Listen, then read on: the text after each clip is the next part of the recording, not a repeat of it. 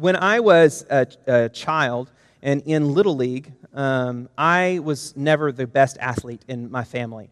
Uh, my brothers got the athletic genes. My older brother was a, a baseball player, uh, very good. He was good at basketball as well, but he was stronger at baseball. And my younger brother was the basketball player and uh, just a natural athlete and the wrestler. I was the intellectual kid who was outside playing with sticks and sword fighting imaginary enemies and everything else. But nevertheless, I tried my best at sports um, and tried my best in baseball. And I remember as we were trying to, uh, my dad was coaching me, and, and, and in my different uh, coaching, uh, I would go to workshops and other things, and we were talking about swinging and hitting the ball in baseball. Something that they repeatedly taught me was the necessary, it was necessary to swing through the ball. At the different stages, they teach you the different motions of, of batting. As you get your proper stance, you get your proper grip, you have the bat, and they teach you the different stages of leaning back, stepping forward, hitting, and swinging. And we would go through this routine of one, two, three, four, over and over and over again. But it's only when you put the entire thing together and you learn to swing through the ball that you have any kind of power that you see beautiful swings that are iconic, like Ken, Griffey Jr.'s and others. But if you aren't careful, it'll be easy for you to just simply swat at the ball and hit the ball where it is. And when you do that, you have no power. Instead, you have to swing past the ball and through the ball. Now, what in the world does that have to do with anything that I'm talking about this morning? It's easy for us, oftentimes, when we think about the gospel of Jesus Christ, to understand it in the stages that we talk about it and never actually see the full motion of the gospel of Jesus Christ. Maybe, like me, you grew up and you had to first understand the significance of the crucifixion of Jesus Christ. That Jesus Christ was crucified to accomplish our forgiveness. He paid the price for our sin that we might be forgiven. And then we get to the point where we move beyond where it's not just enough that we be forgiven, but we also need the grace to live the life that Jesus came to accomplish and purchase for us. And that's the purpose of the resurrection. That Jesus didn't just merely die for our sins, he was raised to new life as a promise for our salvation. And so often, if you are like me, as you have grown up in the church, we get through Holy Week, we get through Good Friday and the crucifixion of Jesus Christ, we get to Easter, we celebrate Easter, and then we just fall off. And we don't finish the story.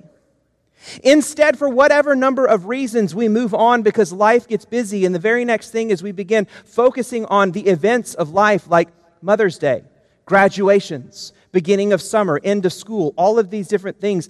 And the traditional beauty of the church calendar that reminds us of the full story of the gospel of Jesus Christ gets swept by the wayside. I'm not to say that we shouldn't love our mothers and our fathers, we shouldn't honor them, and we shouldn't understand what the Bible has to think about. But think about this how many, over your lifetime in the church, how many Mother's Day and Father's Day sermons have you heard? But then compare that to how many Ascension Day sermons have you ever heard? You see, the ascension of Jesus Christ is essential to our lives as followers of Jesus Christ. Dr. Albert Mohler, in his book on the Apostles' Creed, says this Without the ascension of Jesus, the gospel possesses no present power. If we don't see and understand that the ascension of Jesus Christ is an essential part of the gospel, we miss the power of the gospel in our lives. We have the tendency then to think about the gospel as good news for that lost person that I used to be, as good news for that lost person out in the world. And we don't understand that the gospel was good news for that person that was outside of Jesus Christ at some point in our past.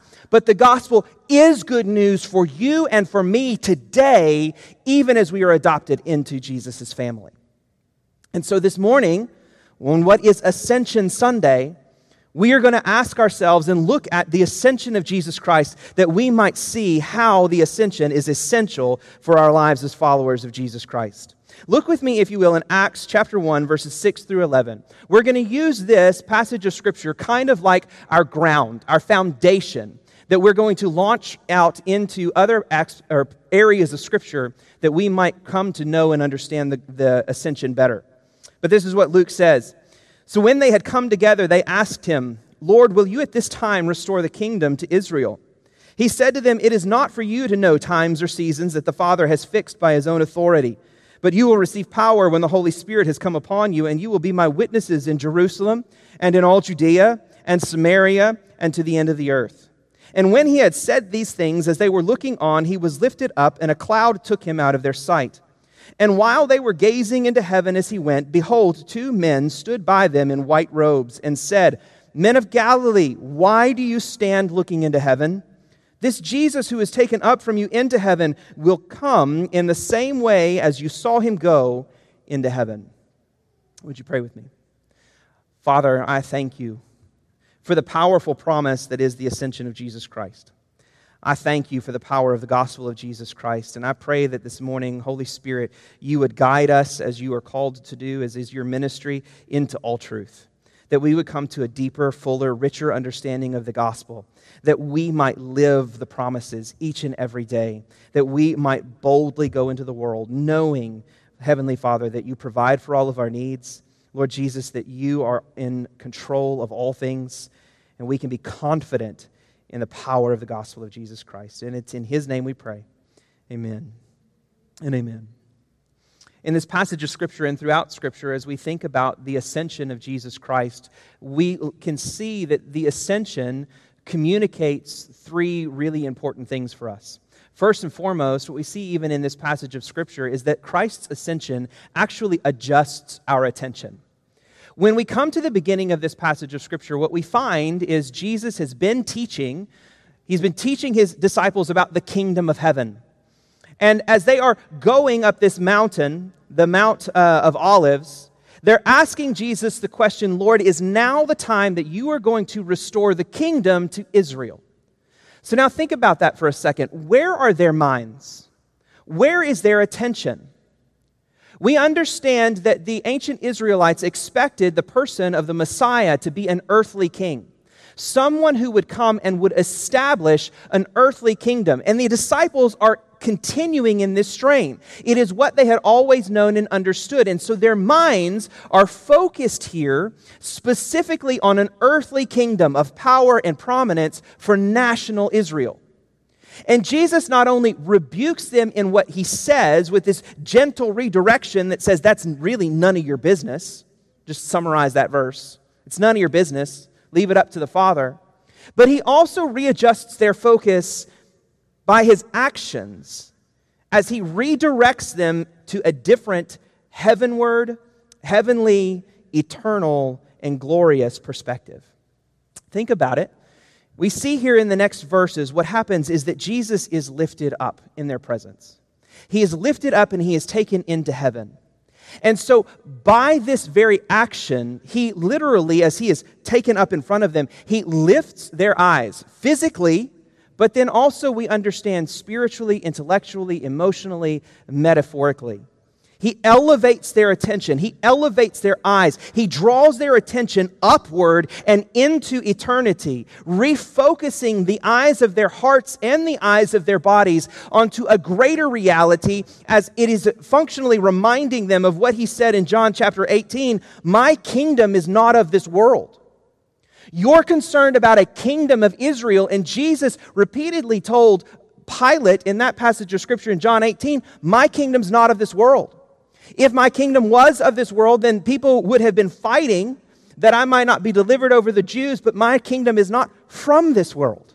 The kingdom of Jesus Christ that God is going to establish is not only of this world, it's not even from this world.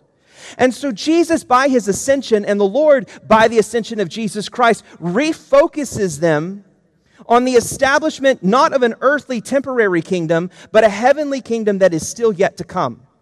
It lifts our focus up to something that is greater than any geopolitical power or even any local body of believers, any local manifestation of the church. But not only is he lifted up and not only does he elevate their attentions, he is taken by a cloud.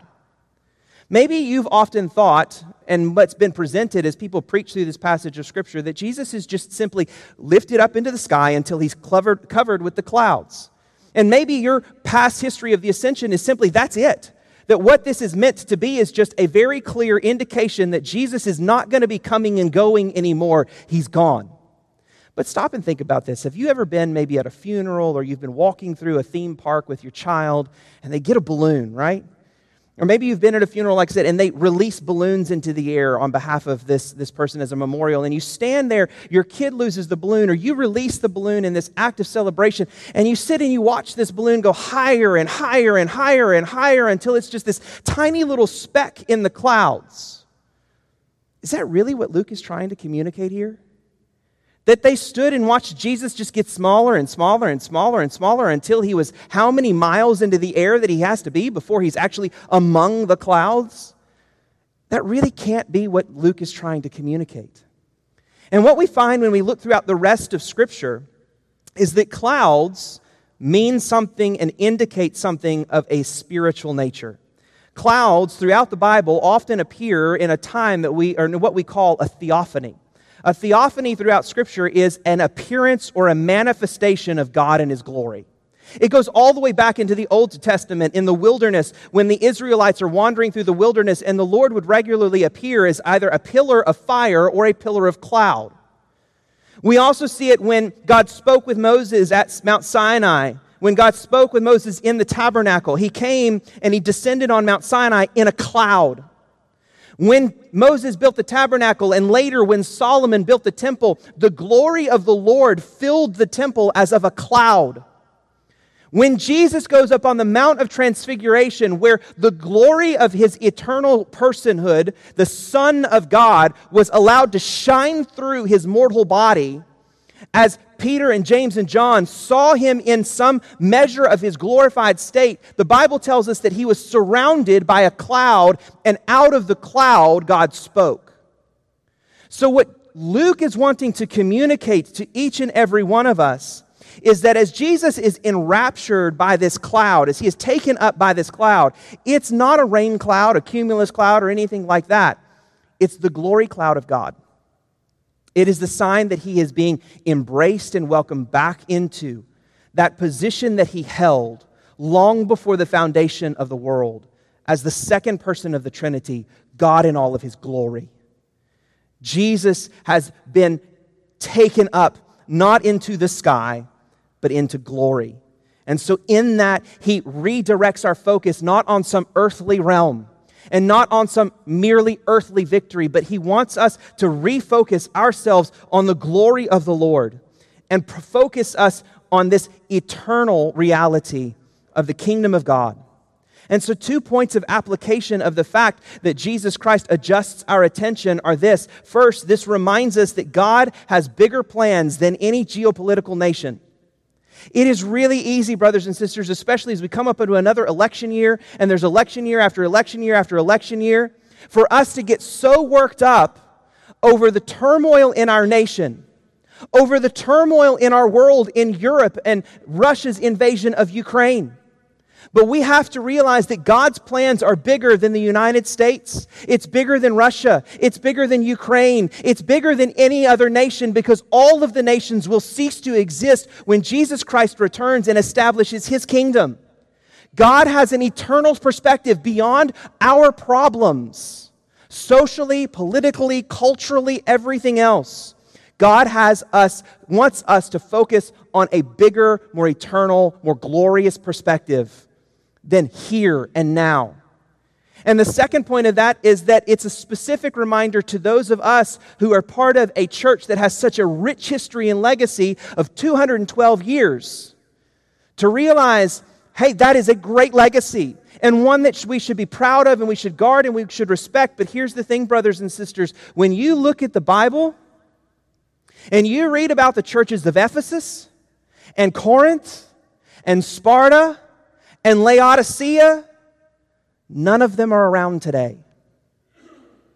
These historic churches that Paul started, that Timothy shepherded, they're gone because there's only one church Christ's church. And we must be about the building of his kingdom, not merely our own. And that's a warning not only to us, but to every single church that God has a greater plan than our country, than our church. So we have to hold every single one of them with an open hand. We have to lift our eyes from the kingdoms we want to build for ourselves, the kingdoms that the apostles were looking to build for themselves, and seek God's purpose, God's kingdom. We have to allow the ascension of Jesus Christ to adjust our attention. But beyond that, the ascension of Jesus Christ promises our provision.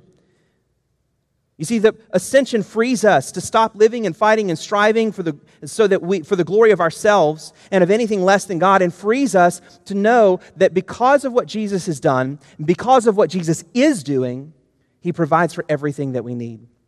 In Acts chapter 1, verse 8 here, he promises the disciples that they are to go and they are to wait and they will receive power when the Holy Spirit comes upon them. Now, we're going to discuss the arrival and the ministry of the Holy Spirit in another couple of weeks when we celebrate Pentecost. But what we have to see from this passage of Scripture and from the rest of Scripture is that the ascension of Jesus was necessary before the coming of the Holy Spirit. Jesus actually says this in John 16. He says, I tell you the truth. It is to your advantage that I go away. For if I do not go away, the Helper will not come to you. But if I go, I will send him to you.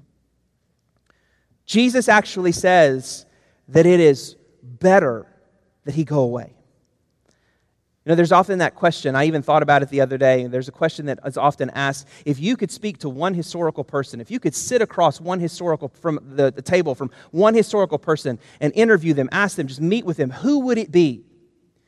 And obviously, the church answer, the, the, the, the easy answer is, well, just Jesus, duh. But I stopped and I thought about that and I said, according, and I thought about this passage of Scripture and that according to Jesus Christ, the Spirit is good enough and even better. And when we spend our lives thinking, yes, on the person of Jesus and we will one day be in his, hev- in his presence, but when we live in a way that we neglect the person and the power and the, the presence of the Holy Spirit in our lives, we look past him to Jesus, we're missing a really beautiful, powerful place. We're missing a beautiful, powerful relationship. Because Jesus says it's better that I leave and the Spirit come. Because the Spirit inside of us is better than Jesus beside us. As He leads us into all truth, as He ministers to us, Jesus repeatedly taught not only that he was going away, but it would be better for us if he did. This is because it would be from his ascended state, not only that he would send the Helper, the Holy Spirit, but that he would do so much more.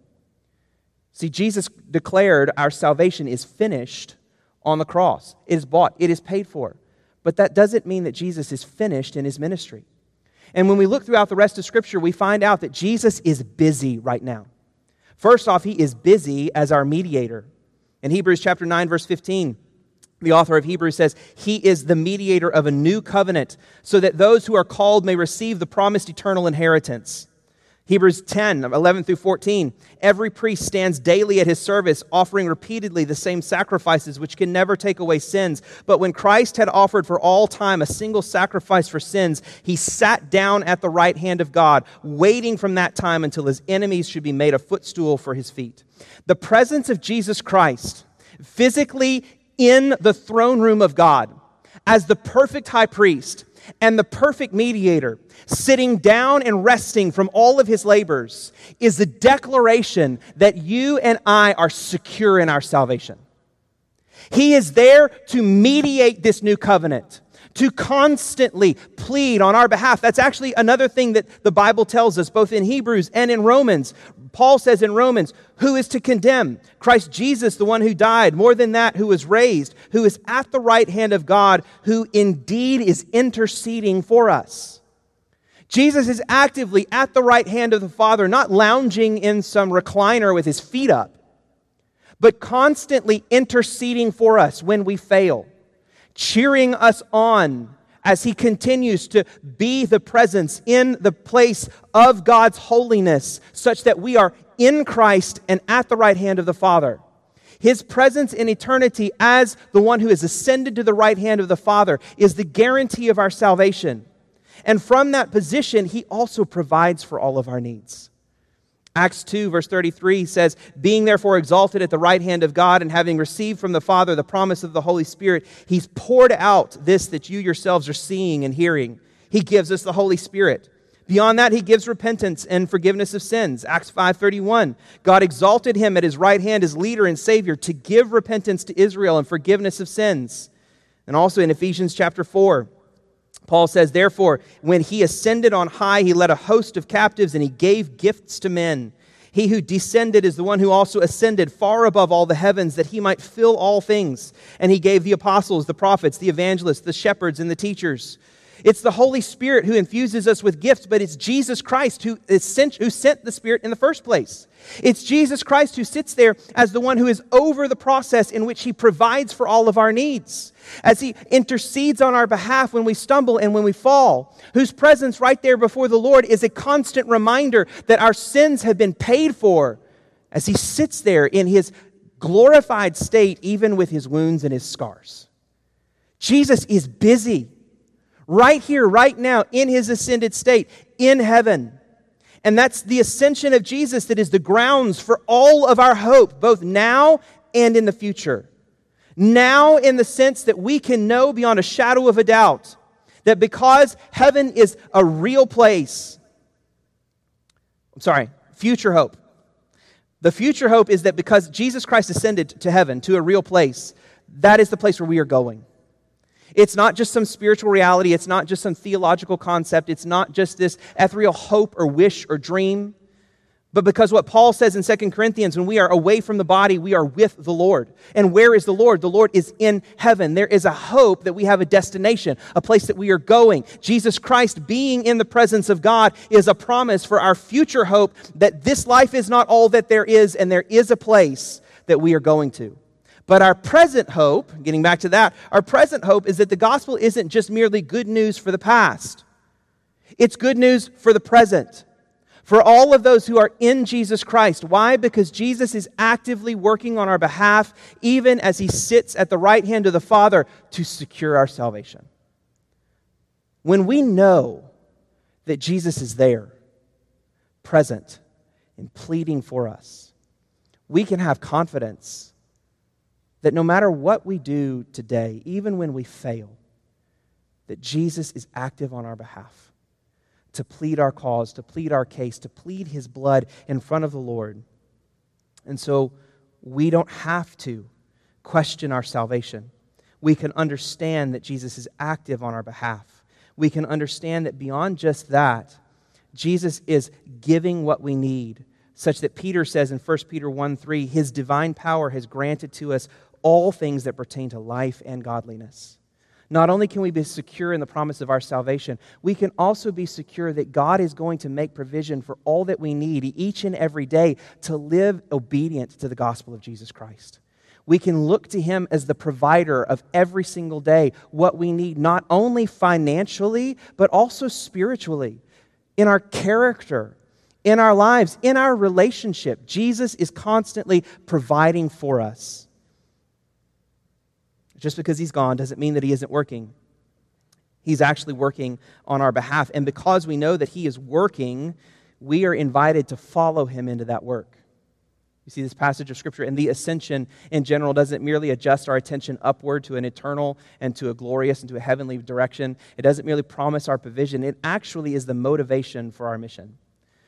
What we see in this passage of Scripture is that Jesus, not only does he say, God's kingdom is none of your business of when it's going to happen, but he says instead, You will be my witnesses in Jerusalem and all Judea and Samaria and to the ends of the earth.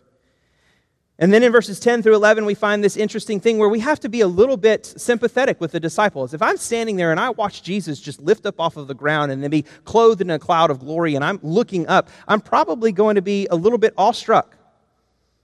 Which is why it seems a little bit weird that these angels appear out of nowhere and basically give them a good kick in the rear and says, "Get your mind out of the clouds and get back to work." Jesus' ascension motivates our mission. It drives us beyond just this theological education. It, be, it, drives us beyond just this trap of seeing our experience as Christians just as being this growth in knowledge and understanding. It can be really easy and really tempting. When I was in college, I loved nothing more than to sit around a fire with a group of my friends and just debate theological concepts all day long. Talk about soteriology and ecclesiology and eschatology and all of the ologies. And just live in this, this intellectual experience and be engaged in this growth and understanding. But what Paul warns us is knowledge puffs up. You see, knowledge without purpose, understanding without mission, is a recipe for arrogance and pride. And God warns us against that. Jesus, our relationship with Jesus is about more than our belief, it's about our obedience. A disciple is not one who has simply prayed a prayer and now stands around staring into the sky waiting for Jesus' return. A Christian who is, is someone who has understood and responded to Jesus' call Come, follow me, and I will make you fishers of men. That's why we say our mission statement isn't just simply we are here to make, shape, and send disciples of Jesus Christ. So that's true. We are here to make, shape, and send faithful followers of Jesus Christ. Because that's Jesus' invitation to the disciples follow me. Come and follow me not just trailing behind him in the way that he goes, but learning from him and engaging in the same things, the same mission, the same ministry that he was engaged in to seek and save that which was lost. That is the mission that has been left to you and to me. And when we spend our times in this spiritual navel gazing or heaven stargazing, we aren't busy about the broken, reaching the broken world with the gospel of Jesus Christ, then we're reducing Christianity to something that it isn't. And Jesus isn't in that. We need to understand the truth and the doctrine of Scripture, but it is about so much more than that. We are to be his witnesses in every corner of the earth. The question, though, is what keeps us from doing that? Simple why don't we share the gospel more often? boils down to fear. Fear that I don't know enough. Fear that they aren't going to respond the right way. Fear that that I'm going to mess this thing up somehow. Fear that really it's so beyond me. I don't know how in the world I'm supposed to go take the gospel of Jesus Christ to someone. I'm afraid to strike up a conversation with someone. I'm afraid of these different things. It could be a myriad of other issues, but I think the biggest one is that it is fear that keeps us on the sidelines and out of the fields that Jesus says are white with harvest. So, what is it that overcomes that fear? Was there a time in your life maybe when you had to give a speech or you had to perform, maybe as a child at school? Or maybe you can think about a time when you can see, a picture in your mind that child who's about ready to give a performance or to give a speech, and you can tell that they're nervous. and they're nervously looking through the crowd until such time as they lock their eyes on that one person. Maybe it's mom, maybe it's dad, maybe it's friend, maybe it's their coach, maybe it's their teacher who gives them that reassuring smile and that thumbs up that all of a sudden just allows that child to just breathe for a moment.